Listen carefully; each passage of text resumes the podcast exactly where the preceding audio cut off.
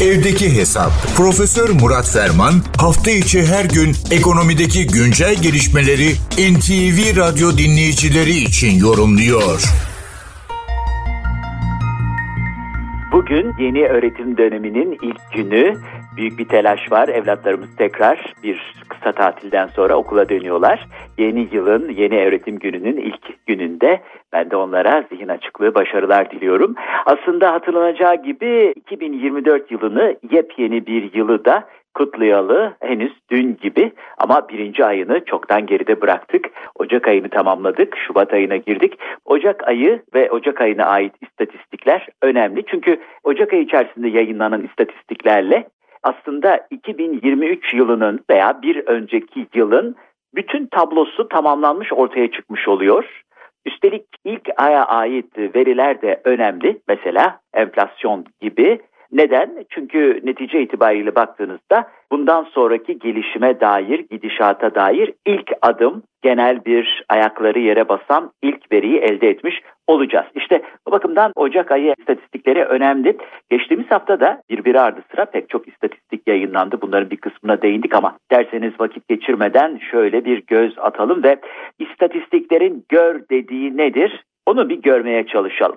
Bir kere geçtiğimiz hafta içerisinde haftanın ilk günü tam bir hafta evvel pazartesi günü yayınlanan gelir dağılımı istatistikleri 2023 ve bir gün sonrasında paylaşılan yoksulluk ve yaşam koşulları istatistikleri 2023 verileri TÜİK penceresinden adeta gelir eşitsizliği bakımından 20 yıl öncesine dönüldüğünü gösteriyor. En zengin %20'lik toplum kesimi toplam gelirin zenginliğimizin yarısını %50'sine alırken en düşük %20 dilimin yaklaşık 9 katı kadar kazanç sağladığı ortaya çıkıyor.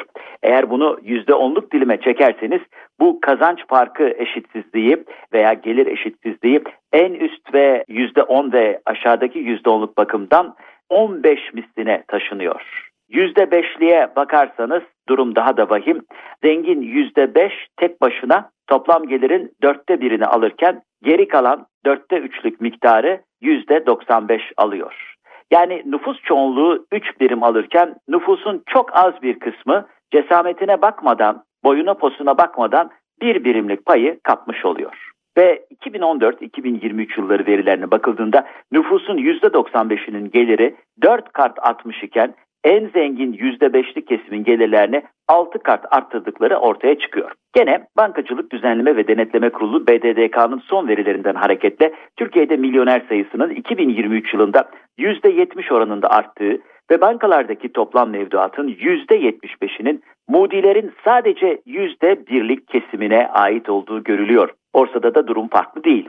Merkezi Kayıt Kuruluşu güncel verilerine bakıldığında Ocak aylarında sayıları 7,5 milyonu bulan Borsa BIST İstanbul iştirakçilerinden portföy miktarı 10 milyon lirayı aşanların sayısı sadece 18 bin. Yani binde 3 bile değil.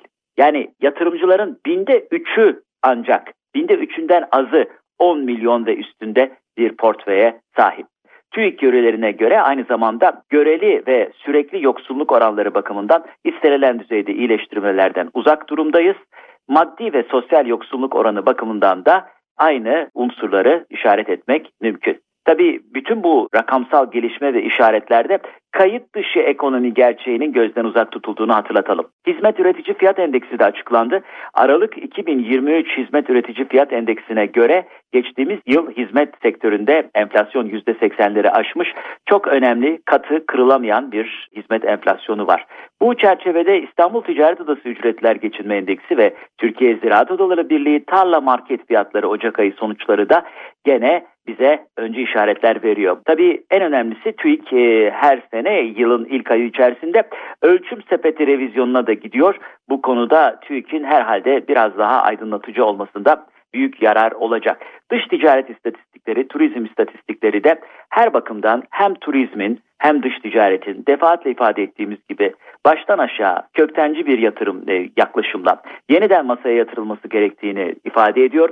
Çünkü buralarda da bir tıkanma, bir adeta ileriye gidememe, kişi e, kilogram başına ihracat birim değerinden turist başına, kişi başına harcanan, elde edilen turizm gelirine kadar bir yerde bir katatonik bir sıkışma gözüküyor.